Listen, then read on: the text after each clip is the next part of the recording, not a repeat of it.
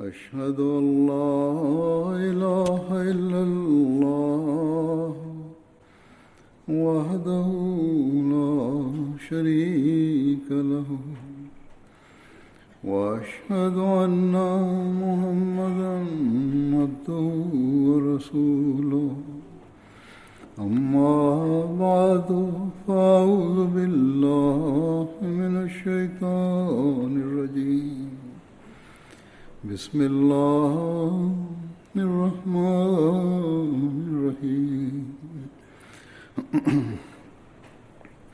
الحمد لله رب العالمين الرحمن الرحيم مالك يوم الدين إياك نعبد وإياك نستعين اهدنا الصراط المستقيم صراط الذين أنعمت عليهم غير المغضوب عليهم ولا الضالين Bismillahirrahmanirrahim. Alifa mtukufu Allah Taala bin Sal Aziz anasema, nilikuwa naendelea kutoa hotuba kuhusu maisha ya maswahaba wa Mtume Muhammad sallallahu alaihi wasallam walishiriki katika mapigano ya Badr, na leo nitaendelea na mada ile ile, lakini leo kuhusiana na ijtimaa ya Ansarullah. Nieleze na niseme kwamba miongoni wa maswahaba hawa wengine walikuwa muhajirin na wengine walikuwa maansar. Hawa maswahaba wote walipopokea Islam walileta mabadiliko mazuri ndani yao, na walionyesha mifano ya kujitolea, na vile vile walishika njia ya ucha Mungu, na vile vile walikuwa na hulka njema. Miongoni mwenu ambao hapa ni katika umri wa ansar, hawa ni maansar na vile vile ni muhajirin pia, yani ni wahamiaji pia. Kwa hivyo mnatakiwa muendelee kuchunguza amali zenu kwamba sisi tuna, tunaiga mifano ya maswahaba Mtume Muhammad sallallahu alaihi wasallam kiasi gani. Huzur anasema, baada ya maelezo haya mimi nitaanza kueleza mada ya maisha ya maswahaba. Na sahaba wa kwanza ni Nu'aiman bin Amr, Hazrat Uman bin Amr, na jina lake lingine ni Nu'aiman na vile vile Nu'aiman pia. Baba yake alikuwa Amr bin Rifa na mama yake alikuwa Fatima binti Amr. Katika watoto wa Hazrat Nu'aiman alikuwa Muhammad, Amir, Sabra, Lubaba, Kabsha, Maryam na ume Habib, Amtullah, Hakima. Hawa walikuwa watoto wake. Sawa na maoni ya Ibn Ishaq, Hazrat Nu'aiman ali shiriki pamoja na Baiti Akbasana pam, Baiti Akbasania pamoja na maswahaba sabini. Hazrat Nu'aiman katika Badr, Uhud na vile vile katika vita yote na mapigano yote alishiriki pamoja na Mtume sallallahu alaihi wasallam. Katika riwaya moja imeelezwa kwamba Mtume sallallahu alaihi wasallam alisema,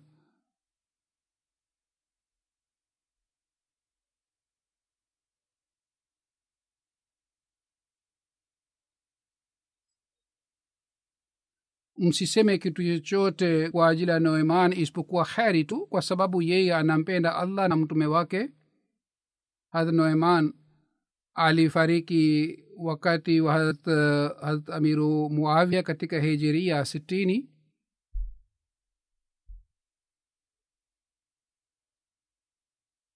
Hazrat Umm Salama radhiyallahu ta'ala anha anasimulia kwamba Hazrat Abu Bakar radhiyallahu ta'ala anhu mwaka moja kabla ya kufariki kwa Mtume Muhammad sallallahu alaihi wasallam alienda Busra, ambayo ni mji wa Syria.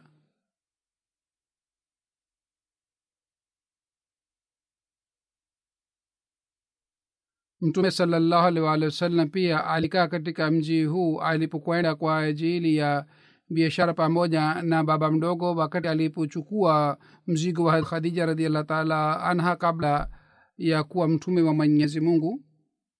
Wakati ule Mtume sallam alipokwenda kule, mtumwa mmoja wa Khadija aitwaye Yasra pia alikuwa pamoja naye. Hazrat Abu Bakar radhiallahu ta'ala anhu mwaka mmoja kabla ya kufariki kwa Mtume Muhammad sallam alipokwenda kwa ajili ya biashara katika mji huu wa Busra, pamoja naye Hazrat Nu'aiman na na Swabat pia alikuwepo. Yani hawa maswahaba wawili pia walikuwa pamoja na Hazrat Abu Bakar radhiallahu ta'ala anhu, na hawa maswahaba wote walishiriki katika mapigano ya Badr. Nu'aiman alipewa jukumu fulani katika safari hii aliyofanya pamoja na Abu Bakar, na tukio moja lilitokea katika safari hii kwamba katika tukio hili mtu mmoja alimuuza Hazrat Nu'aiman katika tukio hili, na mimi nimeshawahi kueleza tukio hili lakini nitaeleza kidogo kwa ufupi. Swabat aliyekuwa mtu mmoja pamoja na kundi hili lililokwenda kule Busra kwa ajili ya biashara,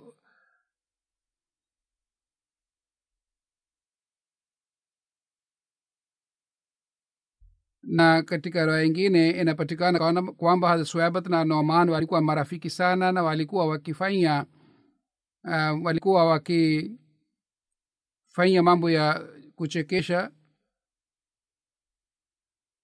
Hazrat Nu'aiman akasema akamwambia Swabat kwamba tafadhali nipatie chakula. Swabat akamwambia Nu'aiman kwamba unipatie chakula, lakini Nu'aiman akasema mimi sitakupatia chakula mpaka Hazrat Abubakar aje, kwa sababu yeye alikuwa hayupo pale. Swabat akasema ikiwa hunipatie chakula basi mimi nitakufanyia kitendo chochote. Kwa hiyo wakati ule watu kadhaa walipita pale katika eneo lile, Hazrat Swabat akawaambia kwamba je, mtanunua kwangu uh, kwangu mtumwa mmoja? Mimi nataka kumuuza mtumwa wangu mmoja. Kwa hiyo Hazrat Swabat akawaambia wale watu kwamba je, mnataka kununua huyu kijana ambaye ni mtumwa wangu? Wao wakasema ndio, sisi tutanunua. Hazrat Swabat akawaambia kwamba huyu kijana anazungumza sana, na yeye nikimuuza yeye atasema kwamba mimi sio mtumwa bali ni mtu mwenye huru. Wakati atakaposema maneno haya basi e, mumwache na msimsumbue. Wale vijana wale watu wakasema kwamba sisi sisi hatujali anayosema, bali sisi tunataka kununua yule mtumwa. Kwa hivyo Hazrat Nu'aiman akachukua ngamia uh, kumi kama ni thamani ya Nu'aiman. Kwa hivyo wale watu wakamjia Nu'aiman na wakamfunga ili wamchukue kwa kuwa mtumwa. Nu'aiman akasema kwamba huyu bwana Swabat ana anafanya anawatanieni, na mimi sio mtumwa bali ni kijana mwenye huru. Lakini wale watu wakasema kwamba huyu Swabat alituambia mapema kwamba utasema maneno haya. Kwa hiyo wakamchukua Nu'aiman wakaenda naye. Wakati Abu Bakar aliporudi na watu wakamwambia Abu Bakar kwamba tukio hili limetokea, Hazrat Abu Bakar akawafuata wale watu na akawapatia ngamia na akamrudisha Nu'aiman. Hawa watu waliporudi Madina na walimwambia Mtume Muhammad sallallahu alaihi wasallam kuhusu tukio hili. Kwa kusikia tukio hili Mtume sallallahu alaihi wasallam ali alifurahi sana na alicheka sana kwa sababu ya chekesho hili kwa sababu ya chekesho hiki. Na katika riwaya nyingine imeelezwa hivi kwamba wale yule aliyemuuza alikuwa sio Swabat bali Nu'aiman alimuuza Hazrat Swab Swabat. Lakini kwa yote riwaya hii inapatikana kuhusu Hazrat Swabat na Hazrat Nu'aiman. Kuhusu Hazrat Nu'aiman inapatikana riwaya nyingine kwamba yeye pia alikuwa na tabia ya kuchekesha sana. Mtume sallallahu alaihi wasallam kwa kusikia maneno yake alikuwa akicheka sana.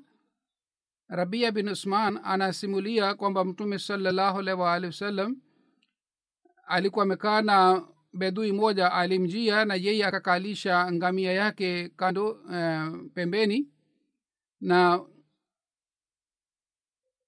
na watu wakamwambia kwamba ikiwa unamchinja huyu ngamia sisi tutakula nyama yake kwa sababu tunapenda sana kula nyama.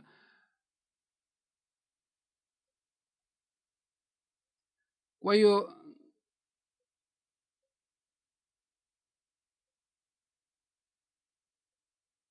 na ikiwa malalamiko yanaletwa kwa Mtume Muhammad sallallahu alaihi wasallam, Mtume sallallahu alaihi wasallam atalipa malipo, malipo yake. Na Hazrat Nu'aiman aliambiwa kwamba yeye achinje ngamia. Kwa hiyo Hazrat Nu'aiman akachinja ngamia, na yule bedui alipotoka nje akaona ngamia yake amechinjwa, basi akaanza kupiga kelele na akasema, ewe Muhammad sallallahu alaihi wasallam, ngamia yangu amechinjwa. Mtume sallallahu alaihi wasallam akatoka nje katika msikiti msikiti wake na akasema, nani huyu? Nani amefanya hivi? Nani amechinja ngamia? Watu wakasema ni Nu'aiman ambaye alichinja ngamia. Mtume sallallahu alaihi wasallam Mtume sallallahu alaihi wasallam akamtafuta, kwa sababu yeye baada kuchinja ngamia alijificha. Kwa hiyo Mtume sallallahu alaihi wasallam akaanza kumtafuta, na Mtume sallallahu alaihi wasallam akamkuta yeye alikuwa amejificha katika nyumba ya Zubair, na mahali ambapo alikuwa amejificha mtu mmoja akasema kwa sauti ya juu kwamba ya Rasulullah sallallahu alaihi wasallam, simuoni. Lakini alikuwa ana anamwambia Mtume Muhammad sallallahu alaihi wasallam kwa ishara ya kidole chake kwamba huyu amejificha pale. Yeye alipotoka nje, Mtume sallallahu alaihi wasallam akamuuliza, kwa nini umemchinja yule mnyama yule ngamia? Hazrat Nu'aiman akasema kwamba wale watu ambao wamekuambia kwamba mimi nimechinja ngamia ni hawa hawa ambao waliniambia kwamba mimi nichinje ngamia, kwa sababu ya hii nilichinja, na walisema Mtume sallallahu alaihi wasallam baadaye atalipa malipo yake. Mtume sallallahu alaihi wasallam kwa kusikia maneno yake, maneno ya Nu'aiman, Mtume sallallahu alaihi wasallam akagusa akagusa uso wake na akaanza kufanya tabasamu. Na Mtume sallallahu alaihi wasallam aka akampatia yule bedui thamani ya ngamia. Zubair katika kitabu chake kiitwacho Al-Fuqaha anasema kuhusu Hazrat Nu'aiman kwamba wakati wote mtu alipokuja akija katika Madina kwa ajili ya kuuza bidhaa yake, Hazrat Nu'aiman alikuwa akinunua kitu chochote kutoka kwake, na kwa kununua kitu chochote alikuwa akimjia Mtume sallallahu alaihi wasallam, na alikuwa akisema kwa kuleta kile kitu kwamba hiki kitu hiki mimi nimekuletea kama ni zawadi. Wakati mtu alipokuwa akija kwa ajili ya kuchukua thamani ya kitu kile, yani yeye alikuwa akichukua kile kitu bila kulipa malipo, na alikuwa akimpatia Mtume sallallahu alaihi wasallam. Na yule mtu alipokuwa akija kuchukua thamani yake, Mtume sallallahu alaihi wasallam alipokuwa anaambiwa na yule mwenye biashara kwamba yeye alipe thamani, na Hazrat Nu'aiman alikuwa akisema kwamba Mtume sallallahu alaihi wasallam, tafadhali ulipe thamani yake. Na Mtume sallallahu alaihi wasallam alikuwa akiuliza kwamba, je, wewe hukunipatia zawadi? Yeye akasema kwamba ndio, lakini mimi nilikuwa na shauku sana nikupatia zawadi, lakini nilikuwa sina thamani. Kwa hiyo mimi nilichukua kutoka kwake bila kulipa malipo, kwa hiyo wewe tafadhali umlipie. Na Mtume sallallahu alaihi wasallam alikuwa akilipa malipo ya kile kitu, na haya yalikuwa mapenzi ya Mtume Muhammad sallallahu alaihi wasallam pamoja na maswahaba zake.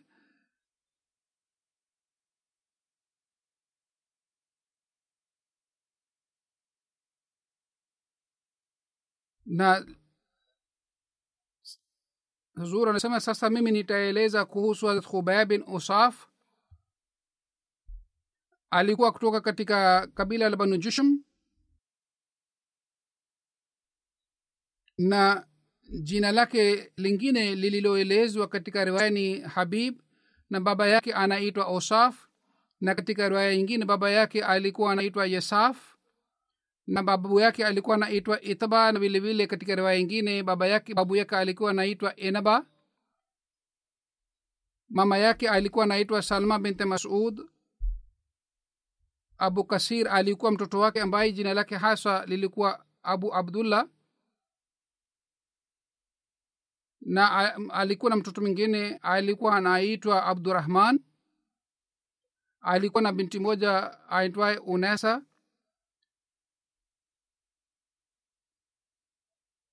Hazrat Abu Bakar Siddiq alipofariki, Hazrat Khubayb alimwoa mjane wa Hazrat Abu Bakar radhiyallahu ta'ala anhu.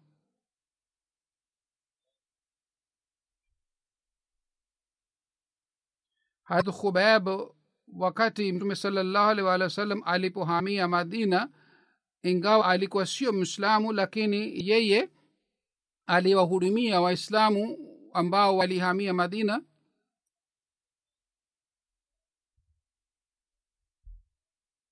Hazrat Talha bin Abdullah alikaa nyumbani kwake na sahaba mwingine pia alikaa nyumbani kwake, yani maswaba kadhaa walikaa katika nyumba ya Khubayb, ingawa alikuwa sio Muislamu wakati ule.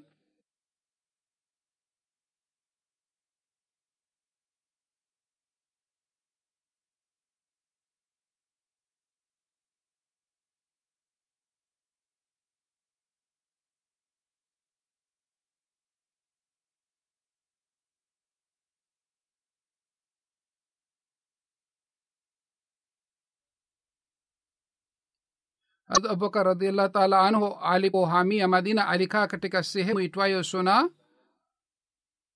Hazrat Khubayb alishiriki katika Badr, Uhud na Khandaq, na vile vile alishiriki katika mapigano yote pamoja na Mtume sallallahu alaihi wasallam. Katika riwaya moja imeelezwa kwamba Hazrat Khubayb alikaa katika Madina, lakini yeye hakusilimu mpaka Mtume sallallahu alaihi wasallam alitoka kwa ajili ya mapigano ya Badr. Hazrat Khubayb alikutana na Mtume sallallahu alaihi wasallam njiani, na wakati ule yeye akasilimu.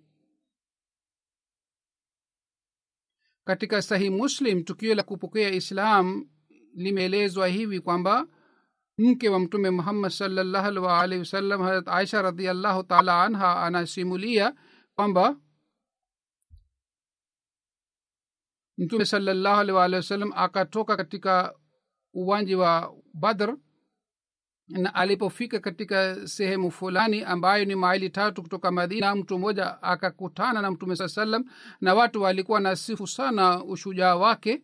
Maswahaba zake maswahaba Mtume sallallahu alaihi wasallam walipomuona huyu mtu wakafurahi sana. Yule mtu alipokutana na Mtume sallallahu alaihi wasallam na akasema, mimi ninataka ni niende pamoja nanyi na mimi nipate mali baada ya mapigano.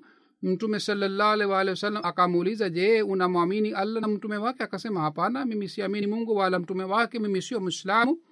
Mtume sallallahu alaihi wasallam kwa kusikia maneno yake akasema kwamba urudi, kwa sababu mimi sitaomba msaada kutoka kwa mshirikina. Hazrat Aisha anasema yule mtu akaenda mpaka Mtume sallallahu alaihi wasallam akafika katika sehemu itwayo Shajara, ambayo ni mbali maili sita au saba kutoka Madina. Mtume sallallahu alaihi wasallam alipofika sehemu hii ya Shajara, yule mtu akaja tena na akakutana na Mtume sallallahu alaihi wasallam na akarudia maneno yake kwamba anataka kwenda pamoja na Mtume sallallahu alaihi wasallam. Lakini Mtume sallallahu alaihi wasallam akamwambia kama aliyosema hapo awali. Mtume sallallahu alaihi wasallam akasema kwamba urudi, mimi sitaki kuomba msaada kutoka kwa mshirikina. Yule mtu akarudi tena, na baadaye yule mtu akakutana na Mtume Muhammad sallallahu alaihi wasallam katika sehemu itwayo Bidha Bidha ambayo ni sehemu karibu na Shajara. Yani sehemu ya Shajara ni Bidha, ni sehemu ambayo ni karibu karibu. Yule mtu akakutana na Mtume Muhammad sallallahu alaihi wasallam katika sehemu ya Bidha, lakini Mtume Muhammad sallallahu alaihi wasallam akamwambia tena kwamba yeye hatachukua msaada kutoka kwa mshirikina. Mtume Muhammad sallallahu alaihi wasallam akamuuliza, je, wewe unaamini Allah na mtume wake? Akasema, ndio. Leo sasa mimi naamini Allah na mtume wake. Na Mtume sallallahu alaihi wasallam akasema, sasa wewe unaweza kwenda pamoja nasi.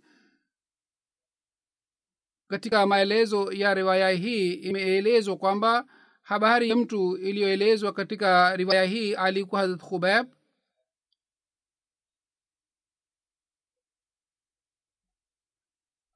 Jinsi alivyoeleza alivyosilimu Hazrat Khubayb, Alama Nuruddin katika kitabu chake anasema kwamba katika Madina alikuwa mtu mmoja aitwaye Khubayb bin Isaf. na jina lake lingine limeelezwa Habib bin Isaf, na alikuwa kutoka katika Khazraj, na yeye alikuwa hakusilimu ingawa Mtume sallam alikuwa amehamia Madina, lakini yeye pia alitoka ili yeye apigane pamoja na Mtume Muhammad sallallahu alaihi wasallam na apate mahali baada ya vita. Lakini Mtume Muhammad sallallahu alaihi wasallam akamwambia kwamba pamoja nasi ataenda yule tu ambaye anafuata dini yetu, na katika riwaya nyingine imeelezwa Mtume sallallahu alaihi wasallam akamwambia kwamba wewe urudi, sisi hatutaki msaada wowote kutoka kwa washirikina. Habib au Khubayb huyu alirudishwa na Mtume sallallahu alaihi wasallam mara mbili katika safari hii. Mara ya tatu alipomjia Mtume sallallahu alaihi wasallam akamwambia Mtume sallallahu alaihi wasallam kwamba Mtume sallallahu alaihi wasallam akamwambia, je, unaamini Mungu na mtume wake? Akasema ndio. Basi yeye baada ya kusilimu alipigana na makafiri kwa ushujaa sana. Katika Muslim riwaya hii imeelezwa kwamba sahaba mmoja anasema, mimi na Khubayb tulimjia Mtume sallallahu alaihi wasallam wakati Mtume sallallahu alaihi wasallam alikuwa anafanya maandalizi ya mapigano, na wakati ule mimi na Khubayb tulikuwa hatujasilimu, na sisi tukasema kwamba sisi tunaona haya kwamba watu wetu wanaenda kwa ajili ya vita, lakini sisi hatushirikiani nao. Kwa kusikia maneno yao Mtume sallallahu alaihi wasallam akasema, je, nyinyi nyote mmesilimu? Sisi tukasema hapana, bado hatujasilimu. Kwa kusikia maneno yetu Mtume sallallahu alaihi wasallam akasema, sisi hatuhitaji msaada wowote kutoka kwa washirikina, sisi tunapigana na washirikina, basi namna gani sisi tuchukue msaada kutoka kwa washirikina? Hadha Khubayb anasema, sisi kwa kusikia maneno haya Mtume sallam tukasilimu na tukaenda pamoja na Mtume Muhammad sallallahu alaihi wasallam katika mapigano ya Badr. Mimi katika mapigano haya Badr nilimuua mtu mmoja, na yeye pia alinipatia majeraha.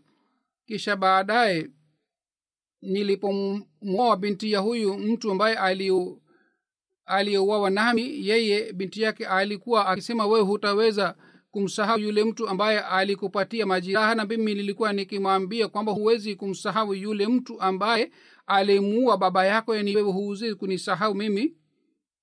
Katika mapigano ya Badr, Hazrat Khubayb bin Isaf alimuua Umayya bin Khalaf, alikuwa kiongozi wa Quraysh.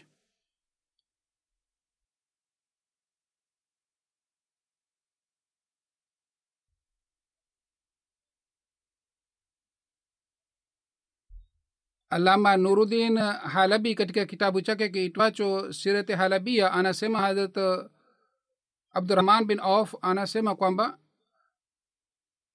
nilikutana na Umayya katika mapigano ya Badr, na pamoja naye mtoto wake aitwaye Ali pia alikuwepo, na Ali alikuwa ameshika mkono wa baba yake Umayya. Ali alikuwa miongoni mwa wale Waislamu ambao walikuwa wamesilimu katika Makka kabla ya kuhama. Watu wake walijaribu kumru, kum, kumrudisha katika dini yake, kwa hiyo wao wakafaulu, na ni yeye alisilimu, na lakini kwa sababu ya jamaa zake akarudi tena katika dini yake. Kuhusu watu hawa Mungu aliteremsha aya hii, innal lazina tawaffahumul malaikatu innal lazina tawaffahumul malaikatu zalimi anfusihim qalu fima kuntum قالوا كنا مستضعفين في الأرض قالوا كنا مستضعفين في الأرض. Bila shaka wale watu ambao malaika wanawapatia kifo katika hali kwamba wao ni wadhalimu, na malaika wanawauliza mlikuwa katika hali gani, wao walisema sisi tulikuwa wadhaifu katika Makka.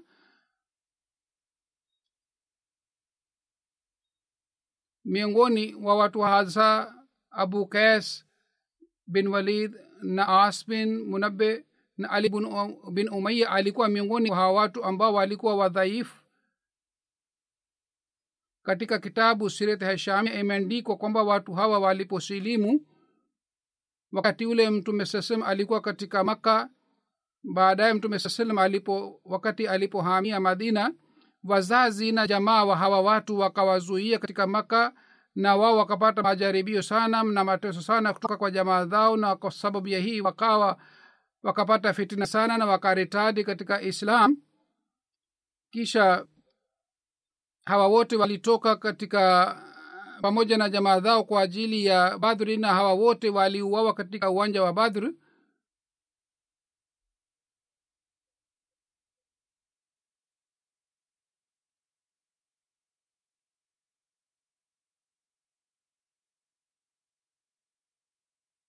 Hata Abdurrahman anasema kwamba mimi nilikuwa na ngao nyingi, nilikuwa nime, nimebeba ngao hizi wakati wa mapigano. Wakati Umayya aliponiona mimi, yeye akani akaniita kwa jina langu la ujahili, e Abd Amr. Mimi sikumjibu kwa sababu wakati Mtume sallallahu alaihi wasallam aliponipatia jina hili Abdurrahman, mimi yeye aliniuliza kwamba je, utaacha jina lako ulilolipewa kutoka kwa babu zako? Anasema ndio. Kwa hiyo Umayya aliponiita ewe Abdurrahman, eh, baadaye Umayya aliponiita kwa jina langu la Abdurrahman, wakati ule mimi nitaitikia na nikam, nikamjibu. Kwa hiyo wakati Umayya alipomuita jina lake la zamani, wakati ule Abdurrahman alielewa kwamba yeye anaitwa na Umayya, lakini yeye hakumjibu Umayya kwa sababu alimuita kwa jina la sanamu. Na baadaye alipomuita kwa jina la Abdurrahman, wakati ule Abdurrahman alimuitikia na alimjibu. Kwa hiyo wakati Umayya alipomuita kwa jina lake Abdurrahman, yeye akaelewa na akamjibu na aka akamuitikia. Na wakati ule Umayya akasema,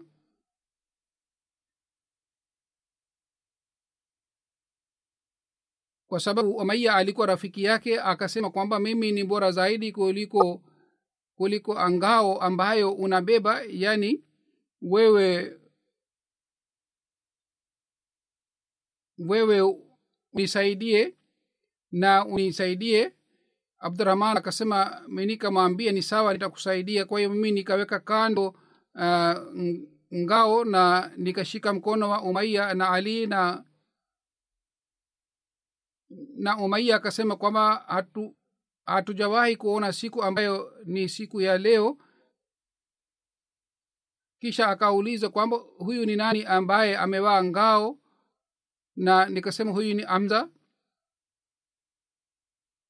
Na Umayya akasema kwa sababu huyu mtu ambaye amevaa ngao ya aina hii, sisi tumepata hali hii na tumepigwa sana na tume tumeshindwa.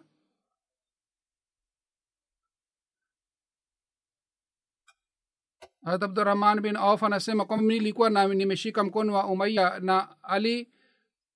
Bilal mara moja akamwona Umayya pamoja nami, na Umayya alimsumbua sana Hazrat Bilal radhiyallahu ta'ala anhu wakati aliposilimu, na kwa sababu ya kusilimu kwake alikuwa anamsumbua sana Hazrat Bilal radhiyallahu ta'ala anhu. Bilal alipomuona Umayya akasema mara moja kwamba Umayya bin Khalaf ambaye ni kiongozi wa Makuraishi yupo hapa, ikiwa yeye anasalimika leo basi mimi ina maana mimi sitasalimika.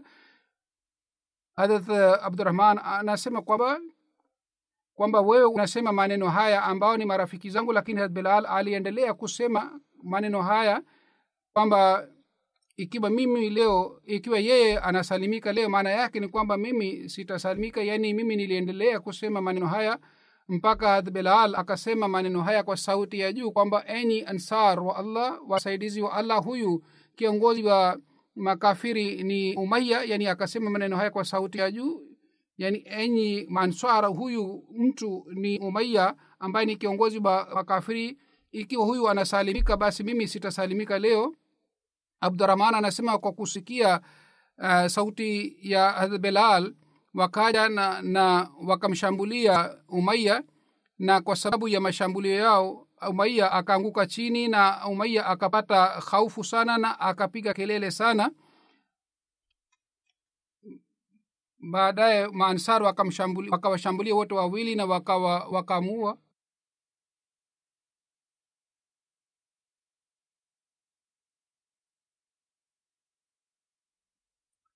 Abdurrahman bin Awf anasimulia ya kwamba nilimwindikia Umayya barua nikimwambia kwamba awe analinda watoto wangu na mali yangu na mimi nitalinda mali yake. Nilipoandika jina langu kama Abdurrahman, Umayya akasema kwamba mimi si mjui Abdurrahman, basi uwe uniindikie jina lako lile ambalo ulikuwa unalitumia katika zama za ujinga.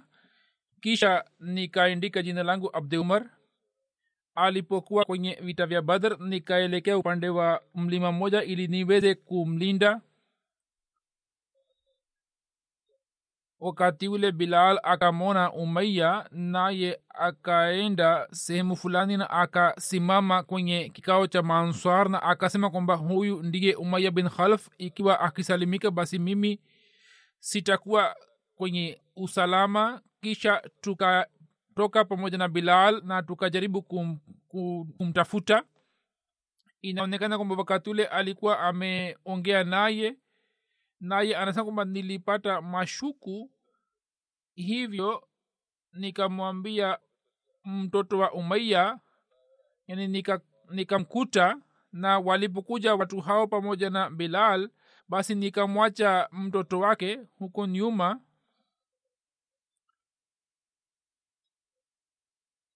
Na nikadhihirisha kana kwamba watu hao waanze kuwashambulia na sisi tutoke mbele, hivyo wao wakamua mtoto wa Umayya.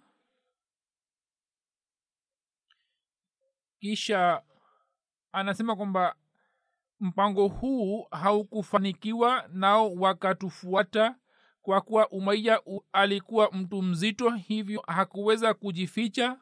Mwishowe walipotukuta, basi nikamwambia Umayya kwamba akae, naye akakaa na mimi nikamficha pamoja na mwili wangu. Hivyo wakaanza kumchoma panga kwenye mwili wake chini ya mwili wangu hata wakamua, na mmoja wao akanijeruhi juu ya mguu wangu. Msimuliaji Ibrahim anasema kwamba Abdurrahman bin Awf alikuwa anatuonesha ile nishani, ile alama ya mguu wake, ni nani aliyemua Umayya na mwanawe. Imeandikwa hivi kwamba mtu mmoja kutoka Ansar alikuwa amemua, na Ibn Hisham anasema kwamba Muaz bin Afra alikuwa amemua Umayya. Yani walikuwa watu watatu ambao walikuwa wamemua Umayya. Na pia inasemwa kwamba Bilal radhiyallahu anhu alikuwa amemua, lakini uhakika wenyewe ndio huu kwamba wote walikuwa wameshiriki katika kumua Umayya. Na mtoto wake Ali alikuwa ameshambuliwa na Bilal, naye alikuwa akaanguka, na baadaye Ammar bin Yasir alikuwa amemua. Baadhi ya matukio yanapoelezwa wakati mwingine yanakuwa haya humhusu sahaba huyu, lakini wakati mwingine nayaeleza ili tuweze kupata elimu ya historia. Khubayb, Khubayb ana eleza kwamba babu yangu Khubayb alikuwa amejeruhiwa katika vita, na wakati ule Mtume sallallahu alaihi wasallam alikuwa ameweka mate yake juu ya majeraha yake, na majeraha yake yalipona naye akaanza kutembea. Katika riwaya nyingine imeelezwa kwamba Khubayb alieleza kwamba katika vita moja nilipata majeraha makubwa juu ya bega langu ambayo yalifikia kwenye tumbo langu. Kisha nikamjia Mtume sallallahu alaihi wasallam, na Mtume sallallahu alaihi wasallam aliweka mate yake juu ya majeraha yale na akaiunganisha sehemu ile pamoja na mwili wangu, na majeraha yale yakapona. Kuhusu, kuhusu kifo chake, sawa na kauli moja, Al-Khubayb alifariki dunia katika zama za Sayyidina Umar radhiyallahu anhu, na sawa na usemi mwingine kifo chake kilitokea katika zama za Hazrat Uthman radhiyallahu anhu. Mwenyezi Mungu azinyanyue daraja za maswahaba hawa. Sasa mimi nitaeleza kumbukumbu za marehemu watatu na nitasalisha swala ya jeneza. Baada ya swala, mtu wa kwanza au marehemu wa kwanza ni Bi Amtarshid Rashida sahiba ambaye amefariki dunia tarehe ishirini na nne Agosti akiwa na umri wa miaka sabini na nne. Inna lillahi wa inna ilaihi rajiun. mababu zake walikuwa wamehama Kashmir, Charkot, wakaja Pakistan, na baba yake aitwaye Din Muhammad alikuwa anafanya kazi katika railway. Mama huyo alipokuwa katika umri wa miaka mitano baba yake alikuwa amefariki dunia. Kisha baadaye mama yake akiwa pekee akiwa peke yake akawalea watoto wake, na familia yake iliikubali jumuiya kwa kupitia babu yake Bwana Fatima Muhammad ambaye alikwenda Kadian na akafanya bayat kwa kupitia sahaba Bwana Kazi Akbar. Kazi Muhammad Akbar alikuwa akiona alama na muujiza wa kupatwa kwa jua na mwezi mwaka elfu moja mia nane tisini na nne. Akawaambia watu wake kwamba kwa kupitia alama hii au muujiza huu tumeweza kujua kwamba Imam Mahdi amekwisha dhihirika tayari. Na bwana huyo alikuwa ana mahusiano na Kazi Muhammad Akbar, yani mahusiano ya kifamilia, na kwa kupitia mahusiano hayo aliweza kupata ujumbe wa jumuiya. Mtoto wake mmoja ambaye ni mbashiri wa jumuiya anaitwa Muhammad Akbar, yupo Nigeria. Anasema kwamba mama yangu alikuwa anajitolea sana na alikuwa anatoa michango yake mfululizo, na alikuwa anatuuliza mara kwa mara kwamba je, mchango wake umetolewa au la. Pia kuhusiana na malezi ya watoto alikuwa makini sana, alikuwa hawaruhusu watoto watoke nje bila sababu yoyote ili wasije watoto wake wakajifunza tabia mbaya wakiwa nje. Anasema kwamba katika zama za utotoni, wakati ambapo baba yetu alipokuwa anatunasihi kwamba tuende misikitini na tuswali swala kwa pamoja, na alikuwa anatuamsha wakati wa swala ya alfajiri, basi wakati ule mama yetu alikuwa anachangia mchango wake mkubwa katika kutuamsha, na alikuwa hakai hatulii mpaka tuwe tumeenda kusali misikitini. Alikuwa na mapenzi mazuri kwa ukhalifa, alikuwa anazisikiliza hutuba za khalifa mtukufu kwa umakini mkubwa sana, alikuwa anaandika notisi zake na alikuwa anajadiliana pamoja na watoto wake juu ya hutuba ile.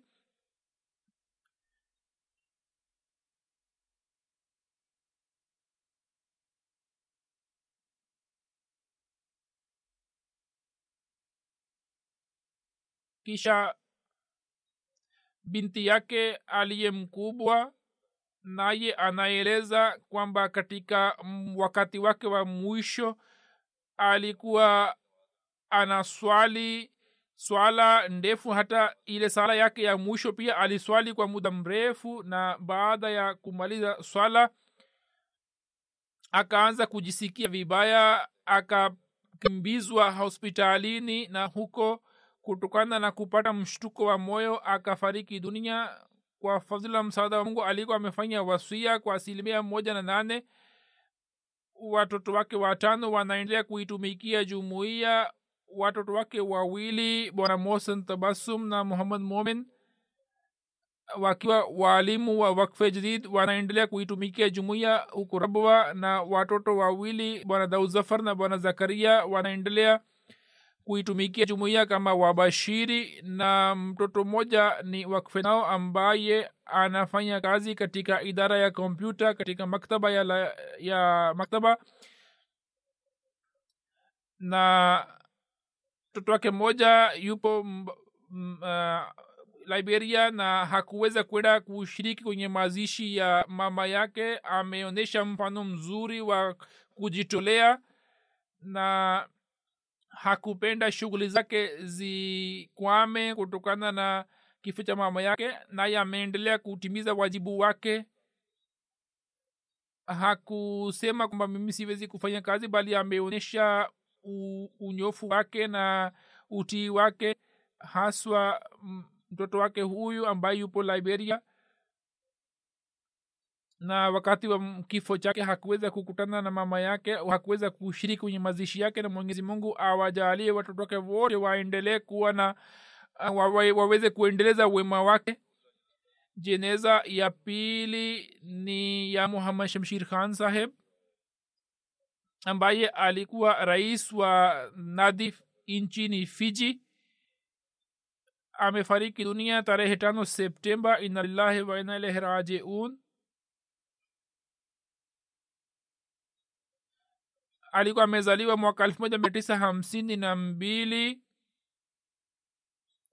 na mwaka elfu moja mia tisa sitini na mbili alikuwa amejiunga na jumuiya pamoja na baba yake. Mwanzoni alikuwa miongoni mwa wale wasiofanya baiyati ya khalifa wa pili, yani pegami, na alikuwa ghair mubaya, yani alikuwa hakufanya baiyati mwanzoni, lakini baadaye akajiunga na jumuiya na akafanya baiyati ya ukhalifa.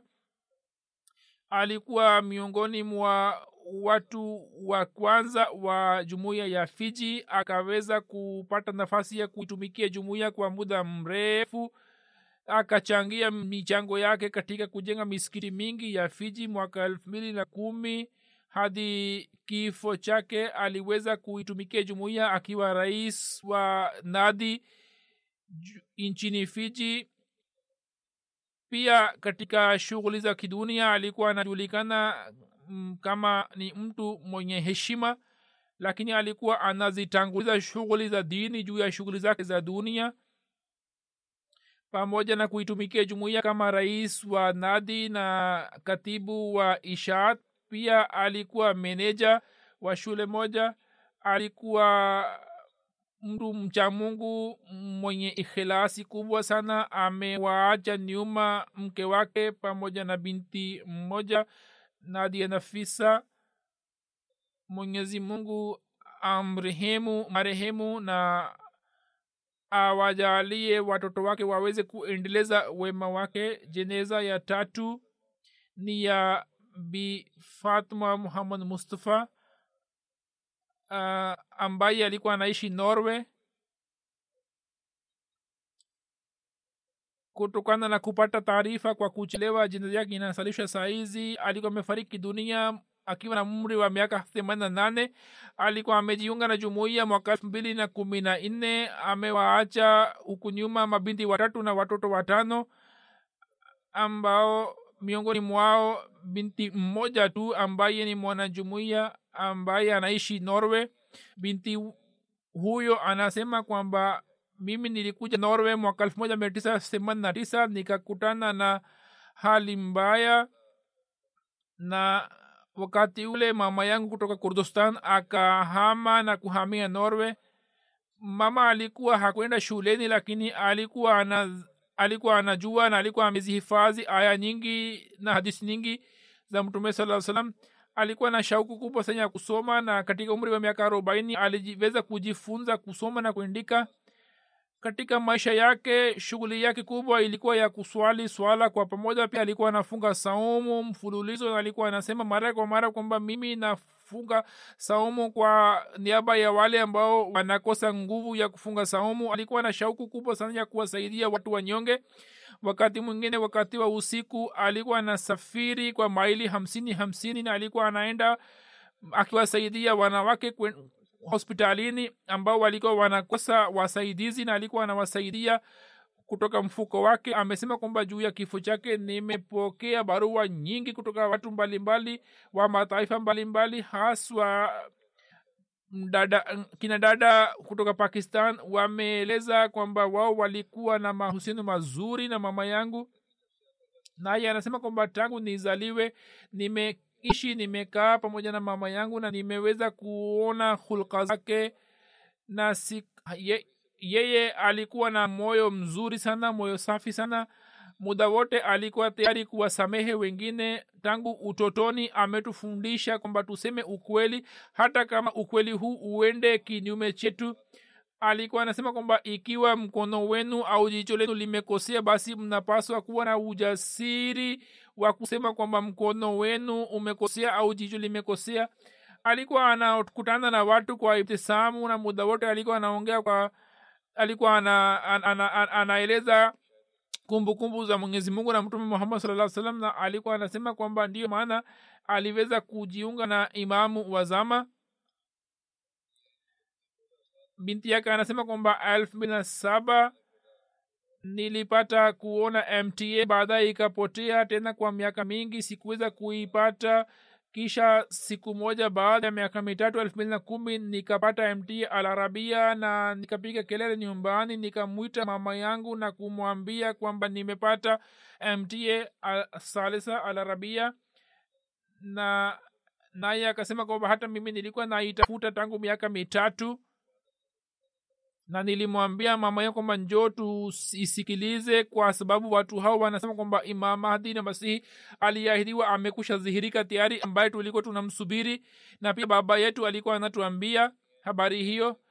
Yeye anasema kwamba mama yangu alianza kutizama M T A pamoja namu. Baada ya siku chache akawaambia uh, dada zangu na ndugu zangu wengine, ambao wakamwambia vitu fulani ambavyo vikabadilisha rangi ya uso wake. Lakini hata hivyo yeye akaendelea kutizama M T A. Sasa aliporudi Kurdistan, basi wakati ule tena akapata ushawishi kutoka dada zangu na ndugu zangu wengine, na yeye kutokana na ushawishi ule akaanza kunipinga. Alipokuja hapa basi aka alikuwa ananizuia kwamba nisitizame M T A. Anasema kwamba nilipofanya baiati basi hali ile ikabadilika. Watoto walianza kumwambia mama yangu kwamba huyu binti yako amekuwa kinyume chako. Sasa kila alipokuwa anaenda kwa ndugu zake, kwa dada zangu na ndugu zangu wengine, alikuwa anaonyesha upinzani dhidi yangu, na kila akija kwangu alikuwa anaunga mkono. Siku moja aliposikiliza kasida moja ya Sayyidina Ahmad Islam, alikuwa anaimba kasida hii ya aina Faizullah Walirfani. Nikasema kwamba je, mtu wa namna hii anaweza kuwa kafiri? Sasa akanitizama kwa hasira, akasema kwamba je, ni nani anaweza kumwita mtu huyo kuwa kafiri? Nikasema kwamba hata watoto wako wamo kwenye hali hii. Sasa hapo akanyamaza. Kisha nikamwambia mama yangu kwamba wewe unajulikana kutokana na nguvu yako ya kiimani. Sasa wewe unamwogopa nani? Unamwogopa Mungu au unawaogopa watoto wako? Sasa akanyamaza hapo na hakunijibu. Sa usiku ule ule akaniita na kusema kwamba wapigie watu wa jumuiya na waambie kwamba mimi nataka kujiunga na jumuiya. Kisha nikasema kwamba wewe utafakari tena ili uweze kusimama kidete. Kisha usiku kucha akaendelea kutafakari na akafanya maombi, na siku yake ya pili asubuhi akaniambia kwamba mimi nipo tayari kufanya baiati. Vivyo hivyo elfu mbili na kumi na sita nilipoenda huko akakutana nami, na alikuwa amefurahi sana kwamba amemwona na amekutana na khalifa mtukufu, na alikuwa na mahusiano mazuri na ukhalifa, na alikuwa anawaambia wengine Mwenyezi Mungu azinyanyue daraja zake na amjalie binti yake awe anasimama kidete kwenye imani yake, na watoto wake wengine ambao wado hawajajiunga na jumuiya Mwenyezi Mungu awafungulie mioyo yao na mambo yake yapokelewe katika haki.